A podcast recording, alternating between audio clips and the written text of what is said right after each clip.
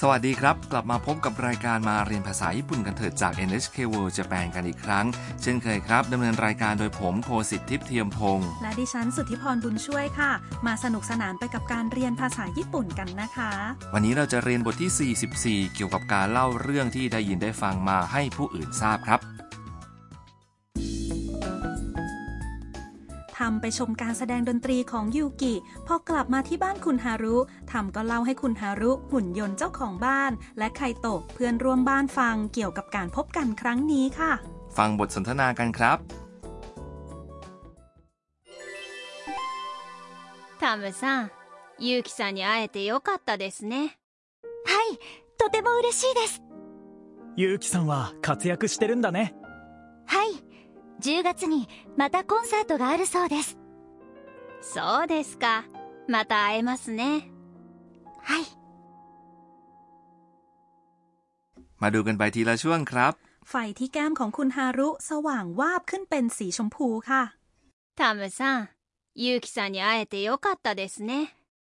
คุณทำดีนะคะ ที่ได้พบกับคุณยูกิ ทำพูดว่า はい、とても嬉しいです。 ค่ะ ดีใจมากค่ะ ไคโตะพูดกับทำว่า ゆうきさんは活躍してるんだね คุณยูกิทำงานอย่างกระตือรือร้นสินะ ทำมีท่าทีคล้อยตามด้วยความยินดีเลยค่ะ はい、 ค่ะ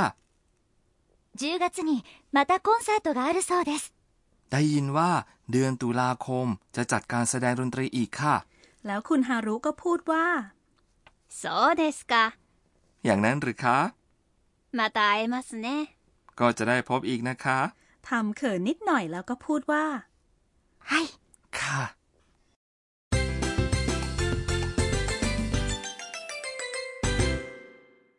สำนวนหลักประจำวันนี้คือ ได้ยินว่าจะจัดการแสดงดนตรีอีก またコンサートがあるそうです。 คำว่า また แปลว่า อีก ต่อมาคือ コンサート แปลว่าคอนเสิร์ตหรือการแสดงดนตรี และคำว่า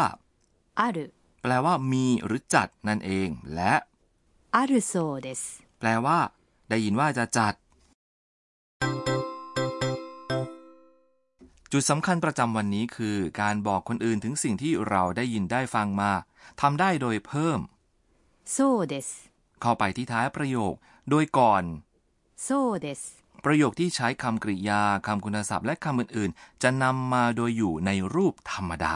จำได้ใช่ไหมครับ รูปธรรมดาก็คือ ไม่ใช้ des หรือ must ในบทสนทนาทำได้ยินจากยูกิว่าเขาจะจัดการแสดงดนตรีอีก และทำก็เล่าให้คนอื่นฟัง โดยใช้คำกริยามี ある แล้วตามด้วย そうです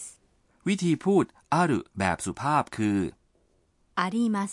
และในที่นี้ รูปธรรมดาคือรูปพจนานุกรมอารุนั่นเองครับ ฟังแล้วพูดตามนะคะ コンサートがあるそうですまたコンサートがあるそうです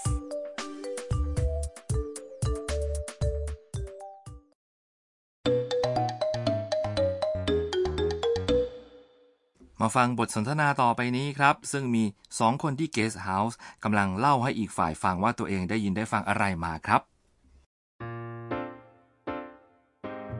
明日からお祭りだそうですねええでもすごく混むそうですよ มาดูความหมายกันครับ 明日からお祭りだそうですねได้ยินว่าเทศกาลจะเริ่มตั้งแต่พรุ่งนี้นะคะ คำว่า 明日から แปลตามตัวอักษรว่าตั้งแต่พรุ่งนี้ ต่อมา お祭り คือ เทศกาลซึ่งตรงนี้กลายเป็น お祭りだ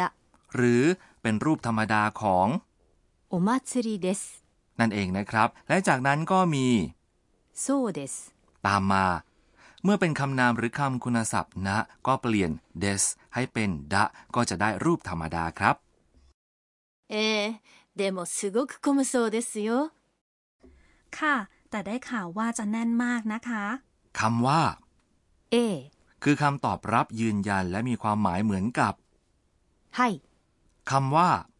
でも เป็นคำเชื่อม แปลว่า แต่ ต่อมาคือ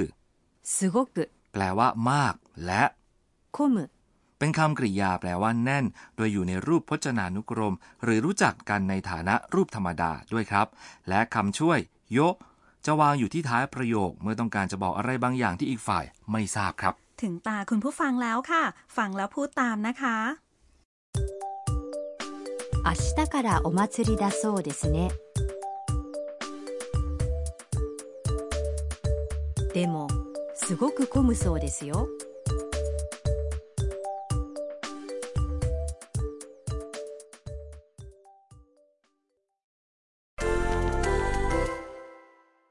มาดูตัวอย่างอื่นกันครับ สมมุติว่าได้ยินจากโทรทัศน์ว่าไต้ฝุ่นจะมา และเนื่องจากเราเป็นห่วง ก็เลยบอกคนญี่ปุ่นที่เป็นคนรู้จักว่ากำลังเกิดอะไรขึ้นคำว่า ไต้ฝุ่นพูดว่า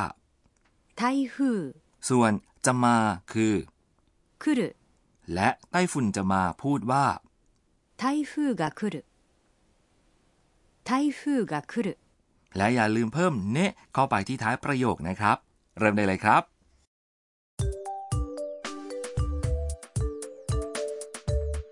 台風が来るそうですね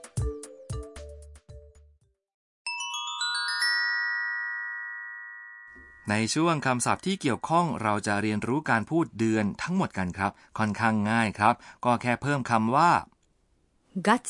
ต่อท้ายตัวเลขครับ แต่ต้องระวังสำหรับบางเดือนต้องจำเป็นพิเศษคือ เมษายน กรกฎาคม และกันยายนครับ ฟังแล้วพูดตามได้เลยค่ะ มกราคม 1月、 กุมภาพันธ์ 2月、 มีนาคม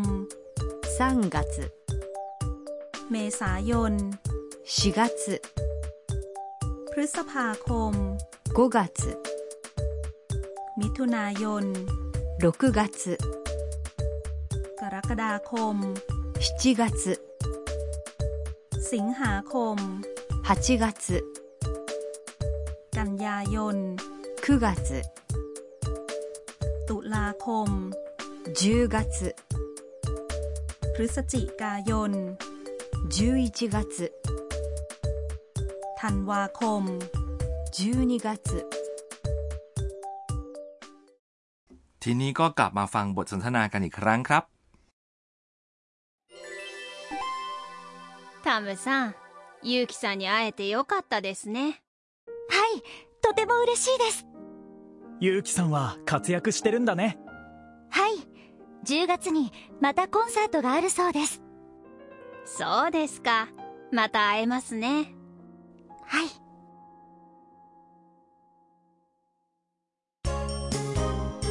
「ミーヤーのトラベルガイド」 ในเวลาของช่วงคำแนะนำการท่องเที่ยวของหมี่ย่าแล้วค่ะ วันนี้จะแนะนำเรื่องเทศกาลค่ะ ญี่ปุ่นมีเทศกาลมากมายเลยใช่ไหมคะ ใช่ครับ ทุกที่มีเทศกาลตามขนบประเพณี รวมทั้งหมดแล้วว่ากันว่ามีเป็นหมื่นหมื่นแสนแสนงานเลยละครับ อย่างเทศกาลในฤดูใบไม้ผลิก็มักจะเกี่ยวกับคำอธิษฐานขอให้ปลูกข้าวได้ผลผลิตดีๆ หรืองานในฤดูร้อนหลายงานก็เป็นการสวดภาวนา ปัดเป่าโรคภัยไข้เจ็บและภัยพิบัติทางธรรมชาติครับ เช่น เทศกาลกีองของเกียวโต ขึ้นชื่อด้านความเก่าแก่ทางประเพณีเป็นพันปี ในเทศกาลนี้มีรถแห่ขนาดใหญ่ ตกแต่งประดับประดาหรูวิจิตรพากันเคลื่อนเป็นขบวนแห่ไปตามถนนครับ ก็คงจะสะดุดตาหน้าดูเลยสินะคะ ใช่ครับ แล้วก็อย่างเทศกาลอาโอโมริเนบูตะในอาโอโมริอันมีลักษณะเด่นที่การนำตุ๊กตาขึงขนาดใหญ่ ขึ้นรถแล้วก็แห่ครับ ในฤดูใบไม้ร่วง หลายๆ พื้นที่มีเทศกาลแสดงความขอบคุณต่อการเก็บเกี่ยวครับ และจากนั้นในฤดูหนาวก็มีการฉลองปีใหม่ครับ แต่ละเทศกาลเปี่ยมไปด้วยคำอธิษฐานและการสวดภาวนานะคะ